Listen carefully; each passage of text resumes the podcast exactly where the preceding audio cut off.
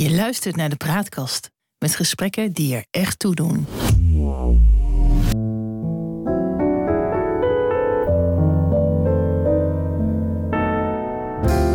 Welkom bij de Praatkast.nl. Dit is een aflevering van het Geheugenpaleis. Mijn naam is John Knierim en samen met Han van der Horst maken we deze podcast. De geschiedenis herhaalt zich nooit, maar rijmen doet hij vaak wel. En dat gegeven gebruiken we in het Geheugenpaleis om dieper in te gaan op de actualiteit. Zo gaan we aan de waan van de dag voorbij en bereiken we de kern van het nieuws.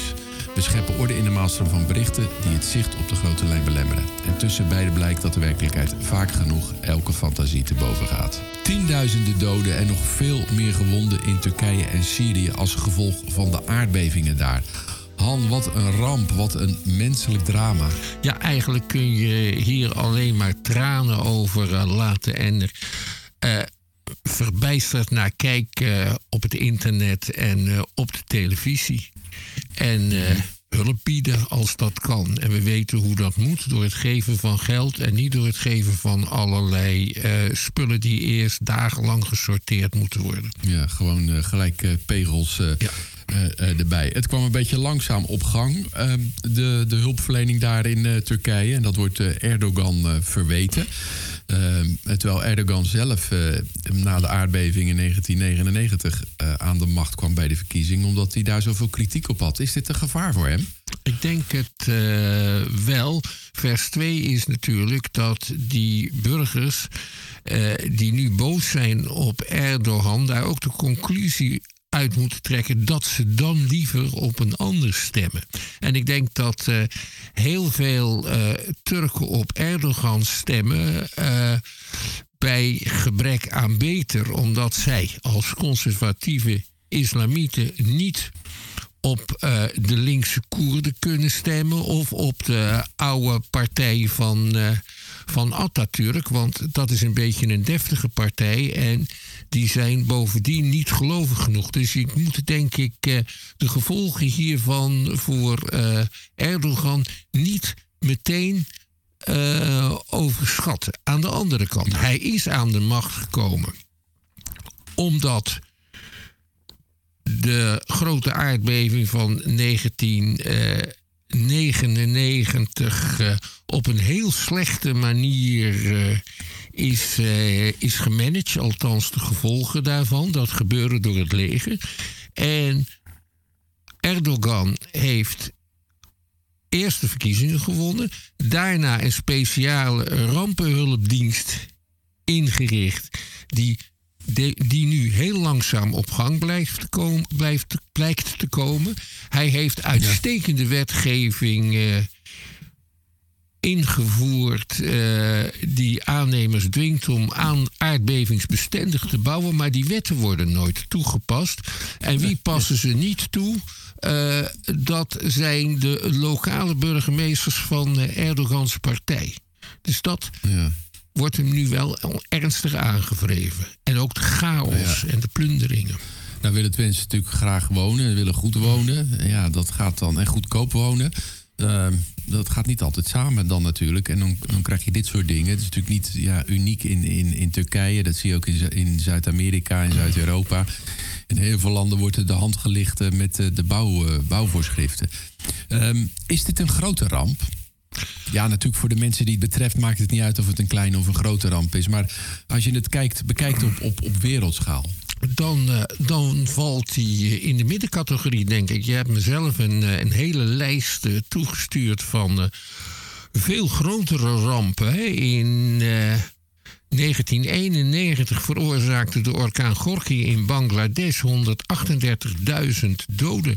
Er is in Jiangsu in China in 1920 een aardbeving geweest met 234.000 doden. En er is uh, drie jaar later in Tokio en Yokohama een aardbeving uh, geweest... waarbij het aantal slachtoffers ook ruim de 100.000 uh, overschreed. Nou hebben we natuurlijk heel lang geleden hadden we nog geen, geen televisie. Maar ik herinner me nou niet dat, uh, dat wat er in Bangladesh uh, gebeurde. Of, of, of, of voor mij is in Myanmar ook wel zoiets gebeurd. Dat dat nou uitgebreid in het nieuws was hier. Nee, daar stonden stukjes over in de krant. Daar waren ook geen tv-camera's bij. Misschien wel filmcamera's. En dan, ja, dan kwam er een stukje over in het journaal. En eh, men wist dat wel dat in dat soort landen ergere dingen gebeurden. Mijn vader die maakte er trouwens dan altijd een politieke opmerking bij. Hij zei dan, Ja. ze moesten toch zo nodig onafhankelijk worden. Oh, ja, ja. Alsof dat, dat dat kunnen voorkomen. Maar het is natuurlijk wel een beetje schrijnend dat een ramp geen ramp is in de ogen van de wereld. als er tegenwoordig eh, niet een camera bij is en dat het live verslagen kan worden. Ja, en dan zijn er ook nog machthebbers die zo'n ramp liever eh, in het verborgene houden. Hè. De ouderwetse communisten de, van de Sovjet-Unie, die eh, hielden elke ramp onder de pet. Die werd in de media niet verslagen. Datzelfde gold trouwens voor misdaad. Dat kwam niet voor in communistische landen, dus dat stond niet in de krant. Ja. Er is een hele grappige film verschenen over Stalin. En, en eh, de, de laatste dagen van Stalin. En eh, alles werd, werd natuurlijk daarin eh, zeg maar, eh, eh, gearrangeerd. Maar eh, toen die dood was, toen moesten ze natuurlijk toch wat aan mee. Want ze konden niet meer volhouden dat hij nog in blakende gezondheid verkeerde. Maar dat, is wel een beetje kenmerkend natuurlijk voor eh, dat soort eh, dictatoriale regimes. En dan kom je er Ja. niet achter hè, wat er gebeurd is. Dat zou best kunnen Nee. dat dit een van de achtergronden is waarom we zo weinig weten van de aardbeving van Tangshan met 255.000 doden in 1976. Toen waren de aanhangers van Mao nog eh, aan de macht. En daar had je het niet over. Nee. Nou zijn rampen eigenlijk zo oud als de mensheid. eh, en zelfs nog ouder, eh, denk ik. Wat is nou in ons collectieve geheugen een van de, van de oudste natuurrampen die de mensheid heeft meegemaakt? In ieder geval in de overlevering. Nou, hier in het Westen kennen wij het verhaal van Atlantis, hè, waar nog steeds nieuwe hoofdstukken eh, aan worden gebreid door, eh, door allerlei charlatans. En dat verhaal van Atlantis, een geheimzinnig, heel hoog ontwikkeld land wat door een ramp is verdwenen, dat verhaal is gebaseerd op een vulkaanuitbarsting. Die vulkaan In de Middellandse Zee. ja, op het eiland Santorini. Eh, Dat eiland is eigenlijk ontploft. En wat er nu van ligt, dat zijn nog bepaalde resten. Ehm, die ontploffing vond plaats in 1610 voor Christus. Je kunt dat vrij precies eh, uitrekenen met een marge van, eh, van 14 jaar. Het eiland ontplofte. Er was een enorme golf van eh, een enorme stof- en aswolk. Het, het regende ook ja, een soort fosfor.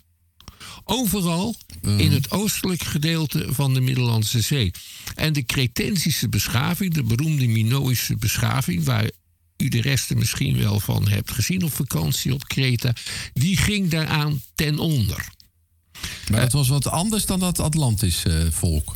Eh, ja, maar dat hele verhaal over Atlantis, dat moet wel gebaseerd zijn op het ontplofte Santorini. Want daar lag wel, Ja. dat weten we, daar lag wel een handelsstad. Ja, en eh, daarvan is de suggestie dat die, dat, dat die mensen die daar wonen in Atlantis veel verder ontwikkeld waren dan de volken eromheen. Maar, maar klopt dat dan? Eh, nou, die Minoïsche beschaving die stond op een, een hoog pijl wat architectuur en kunst betreft. En het waren, ze hadden ook eh, de macht ter zee. Ze beschikten over een belangrijke vloot. Eh, En als zodanig staken zij misschien niet boven het Egypte van de farao's uit, maar wel boven mensen die eh, op de kusten van Klein-Azië woonden of, of in het toenmalige Griekenland. Al had je daar ook al wel het beroemde rijk der, eh, der Hittieten.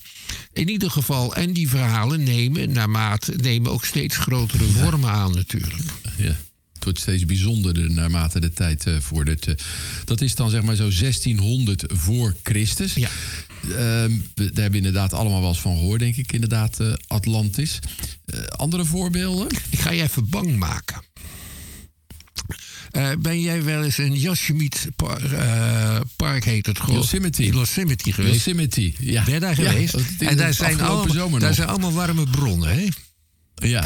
Nou, die is, die is, eh, die ontploft in zijn geheel, in zijn totaliteit. Ja, dat hele park ontploft elke 600.000 jaar. Oh jee. En de laatste Laat ontploffing was ongeveer 600.000 jaar geleden. Ja. Als dat zich er herhaalt, als dat zich herhaalt, zal de mensheid misschien niet uitsterven. Maar is het maar zeer de vraag of we onze beschaving en ons technologisch niveau weten te handhaven. Zozeer zal dat de he- hele wereld treffen. Ja. Is dat dan zo groot dat dat de hele wereld treft? ja. Eh, En, en Dat kan best, hè. In, eh, op, in 1815 eh, was er een uitbarsting van de vulkaan Tambora. Op het eiland Sumbawa in Indonesië. En de gevolgen daarvan eh, waren een temperatuurdaling tijdelijk op eh, de hele wereld. En in 1816 zijn ook overal ter wereld de oogsten mislukt. Dat heeft zelfs in Europa tot hongersnood geleid. Dus vergis je daar Ja, maar niet wat in. gebeurde er dan precies? Was, was, Eh, was die stofwolk zo groot dat hij de zon verduisterde? Precies, en daardoor was, werd de temperatuur lager. Het duurde maar een jaar gelukkig. Maar stel nou dat het 20 jaar duurt. Ja, dat zou rampzalig zijn als de zon eh, niet meer zijn, schijnt natuurlijk. En als dat, eh, dat fijne park waar jij rond hebt gereden, als dat is heel. Ja, dus, dus het is niet zozeer dat, dat wij zeg maar in, in de schokgolf meegaan, maar het is veel meer eh, eh, wat daarna komt. een wereldwijde Door ramp. de, de, ja, doordat we, dan misschien lange tijd de zon niet kunnen zien, Ja. omdat de hemel helemaal vol zit met, eh, met deeltjes, Ja. eh, waardoor de zonnestraling er niet door kan eh, ko- dan komen. Dat is wel goed tegen de opwarming van de aarde, zouden heel veel mensen zeggen, denk ik. Dat wel. Ja, De vraag maar is of, maar- maar dat- of je dan nog elektriciteit hebt, bijvoorbeeld. Dat zijn, dat zijn wel angstaanjagende beelden natuurlijk. Ja, ik vind het ook altijd zo bijzonder om, om te beseffen. Kijk, je, je steekt natuurlijk je ste- je steekt wel eens een, een, bijvoorbeeld een eh, open haard aan of een lucifer aan of een open haard.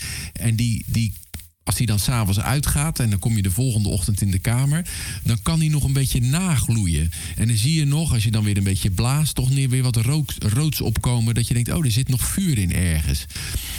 En nou ja, dat is dan maar een dag. Ja. Maar het bijzondere is natuurlijk dat de aarde is een bal die eigenlijk nog steeds aan het afkoelen is. Het binnenste van de aarde is gewoon heet. Ik, ik vind dat altijd zo moeilijk te begrijpen. Eh, ja, ik vind het ook moeilijk te begrijpen, maar je merkt wel de gevolgen daarvan. Eh, Want de vulkanische activiteiten die zijn heel erg uitgebreid. En het gaat pas mis als er erg veel mensen aan de rand eh, op, de, op de hellingen van die vulkaan gaan wonen. En het vervelende is eh, dat die aswolken die uit zo'n vulkaan komen voor zeer vruchtbare grond zorgen. Dus vaak zijn gebieden rond vulkanen dicht bevolkt. Eh, Java, daar wonen zeker 100 miljoen mensen. Elke 15 kilometer een werkende vulkaan. En neem eh, de stad Napels, die is toch ook alweer aardig tegen eh, de Vesuvius aangegroeid. Die we allemaal kennen van de uitbarsting in de oudheid die eh, Pompeii begroef. En je hebt daar Ja. vlakbij een stadje dat heet Pozzuoli. En die stad Pozzuoli is eh, de afgelopen 40 jaar steeds minder bewoonbaar geworden. En nu ontruimd omdat daar steeds meer hete bronnen en, eh, en scheuren waar giftige gassen uit ontsnappen in de stad kwamen. En er is ook Ja. een soort volkswijk, een Napolita grote Napolitaanse flattenwijk uit de jaren 50. En dat zijn de wijk is genoemd naar hoe dat gebied altijd heette: Campi Flegrei. En dat betekent de vuurvelden. En daar gaan dan gewoon mensen wonen. Ja. Ja. En wij wonen met z'n miljoenen. Wij wonen met z'n miljoenen, omdat het zo gunstig ligt. aan een rivier die buiten zijn oevers kan trainen. Ja, in een delta. In een delta. Eh, eigenlijk, eh, ja. Net als- Dat zie je ook over de hele wereld. Dat zie je ook in Bangladesh bijvoorbeeld. Bangladesh eh, wordt besproeid door twee rivieren. De Ganges, die kent iedereen. En de Brahmaputra, die kennen veel minder mensen. Maar de Brahma- Brahmaputra is veel, eh, veel eh, waterrijker. Als je de kaart van Bangladesh bekijkt... dan zie je daar een stuk of veertig westerschelders. Daar komt het wel om neer. Eh, de kracht van het water en de hoeveelheid water is te groot om op grote schaal in te polderen. Er zijn ook wel beroemde Nederlandse waterstaatprofessoren daarheen geweest om te kijken wat ze konden doen. Bijvoorbeeld de beroemde professor van Blommestein. Het probleem is, je kan wel een stuk inpolderen, maar dan krijgt het gebied daaromheen last van extra wateroverlast. Dus je moet. Dus dat is daar geen oplossing. Nee, je moet samen met uh, de rivier leven. En dat is lastig als je met 200 miljoen mensen uh, bent. En als er een hek Ja. om je land staat.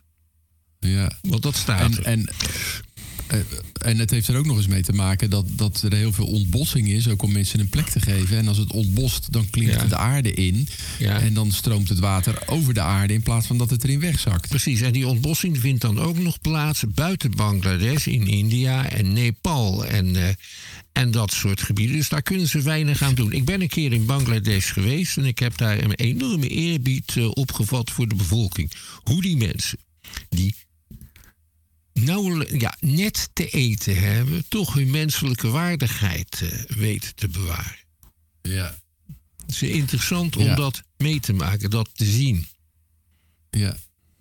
Even terug naar, eh, naar Turkije, want dat ligt op een gebied eh, waar eigenlijk dan zeg maar een aantal breuklijnen Ja. van Azië, Europa en Afrika samenkomen.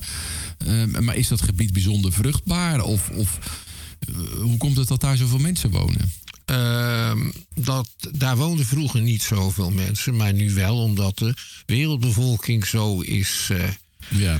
toegenomen. Nee, dat is, eh, die breuklijnen, dat, eh, dat is gewoon pech. Hè. Dat, zijn, dat weten we sinds, denk ik, anderhalve eeuw, een eeuw, dat het zo werkt. Voor die tijd had mensen, hadden mensen geen idee waar aardbevingen vandaan kwamen. Die breuklijnen houden zich niet aan nationale grenzen. Eh, Nee. De stad Lissabon bijvoorbeeld ligt, eh, ligt ook op zo'n breuklijn. En daar is het de afgelopen twee, tweeënhalf eh eeuw wel rustig gebleven. Maar in 1755 hadden ze een aardbeving van 9 op de schaal van Richter. Negen. 9. Dat is een logaritmische schaal, die Ja. schaal van Richter. hè? Als- dus ja. dat is echt gigantisch. Als je nu naar Lissabon... Want eh, in, in Turkije was die 7,5 Ja. volgens mij. Hè? En de tweede was 7, ja. Als je nu naar Lissabon gaat, vind je nog wat ruïnes van voor 1755. Van een kathedraal en van een eh, groot voormalig moslims fort. Maar de hele stad, de hele historische stad, is uit de 18e eeuw. Die is gebouwd na die verschrikkelijke aardbeving. En dat was overigens de eerste aardbeving eh, waarvoor een Europese eh, voor de, dat voor de slachtoffers een Europese solidariteitsactie is opgezet. Hè, door Hoe ging bekende. dat via de kerken? Nee, juist niet. Voltaire riep daartoe op. Dus dat waren de intellectuelen en de kunstenaars die het initiatief namen, overal geld ophaalden voor de slachtoffers. En er kwam natuurlijk ook een hele grote discussie. Eh, was dit nu de wil van God of een natuurverschijnsel? Werden die Portugezen door God gestraft of konden ze er niks ja. aan doen? En dat is een enorme strijd geworden. Ja. De premier op dat moment van Portugal, de markies van Pombal, althans zo, die ra- rang kreeg hij later, heeft de stad weder opgebouwd. En dat was een, eh, iemand die heel erg beïnvloed was door de verlichting en flauwekul over God. Daar, daar- hij heeft gewoon die stad prachtig opgebouwd. Maar niet maar- de kathedraal. Nee, dat, hoorde er dan niet bij eh, Oh. in, de, in, de, in het verlichtingsdenken Ja. natuurlijk.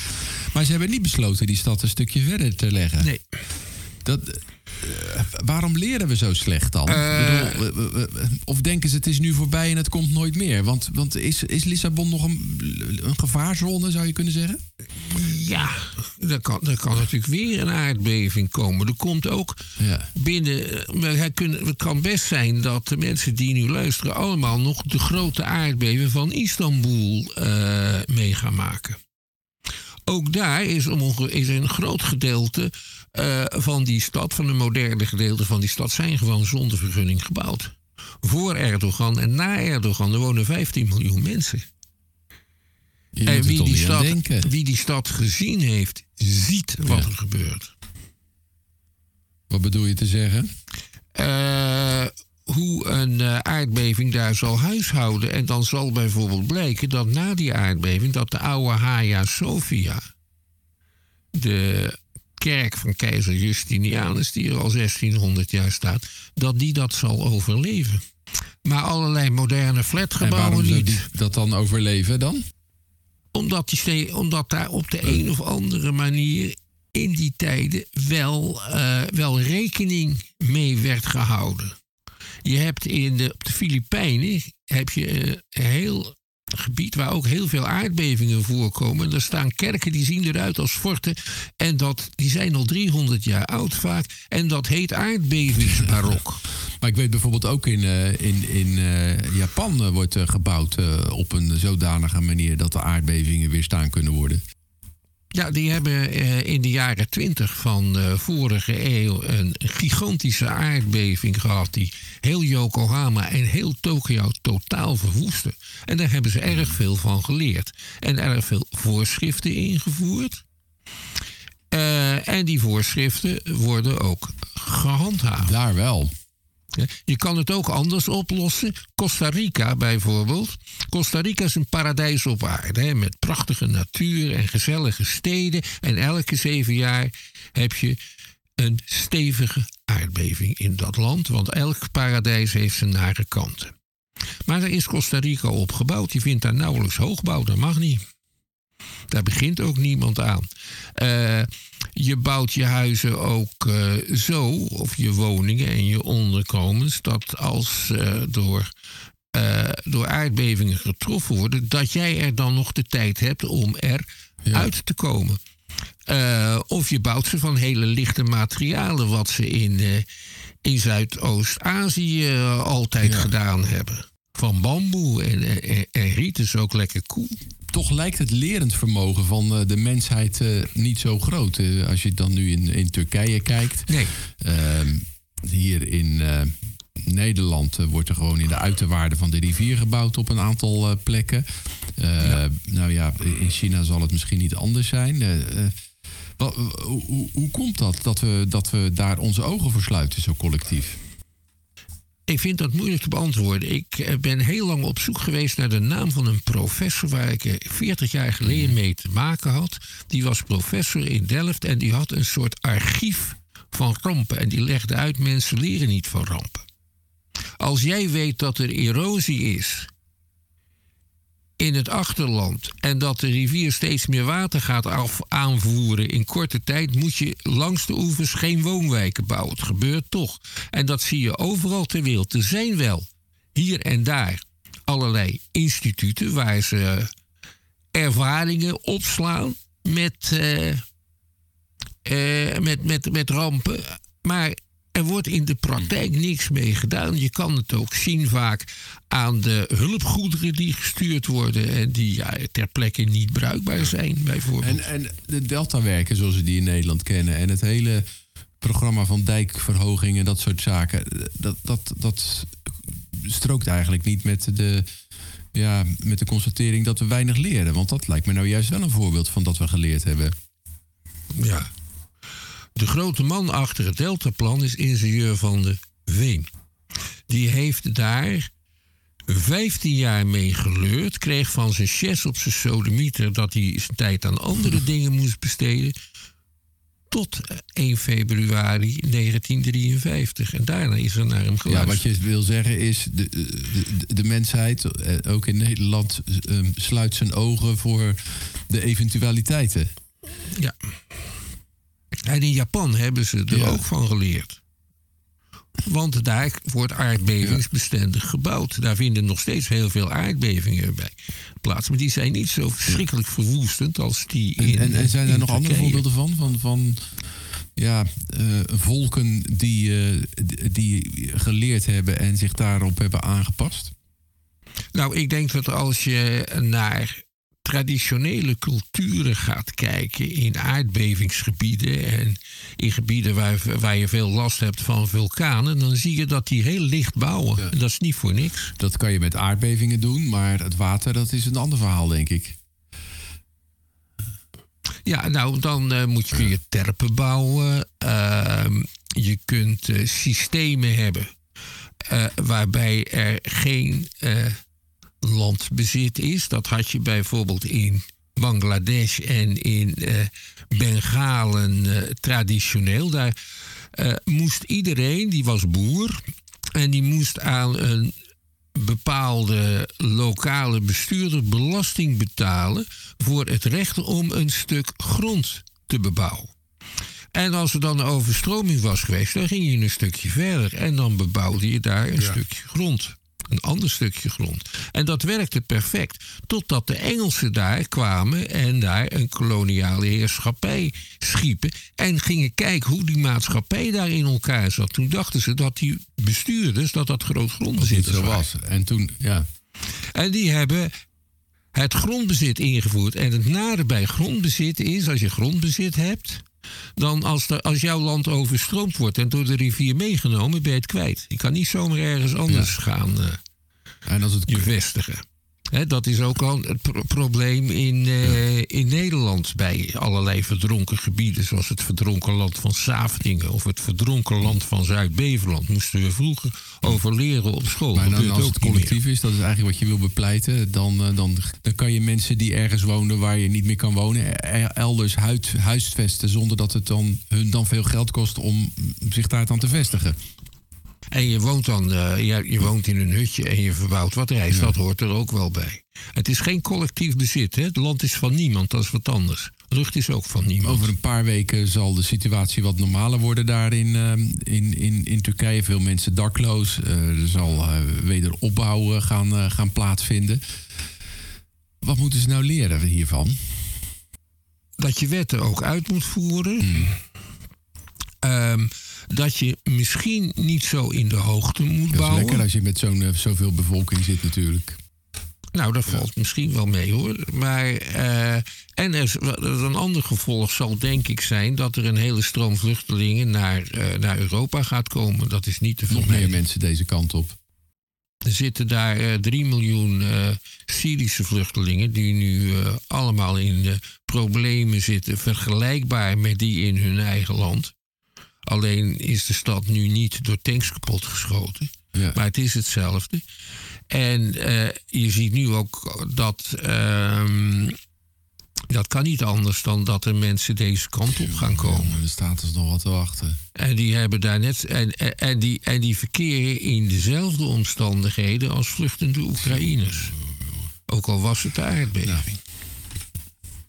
Dus dat, dat, dat gaat nog wat opleveren de, het komende jaar, schat ik. Tot zover de, deze aflevering van het uh, Geheugenpaleis. We maken dit in samenwerking met de Praatkast. De uitzendingen zijn te vinden op www.praatkast.nl. Maar je kunt je ook abonneren op onze podcast in je favoriete podcast-app. Dan krijg je automatisch een bericht wanneer een nieuwe aflevering online komt. Vertel je vrienden over ons en laat vooral ook een beoordeling achter. Dan worden we nog beter gevonden. En een mailtje, dat vinden we ook leuk. Stuur een bericht naar info.praatkast.nl. Voor nu bedankt voor het luisteren en tot de volgende keer. Waakt en bid, want gij kent dag nog uur.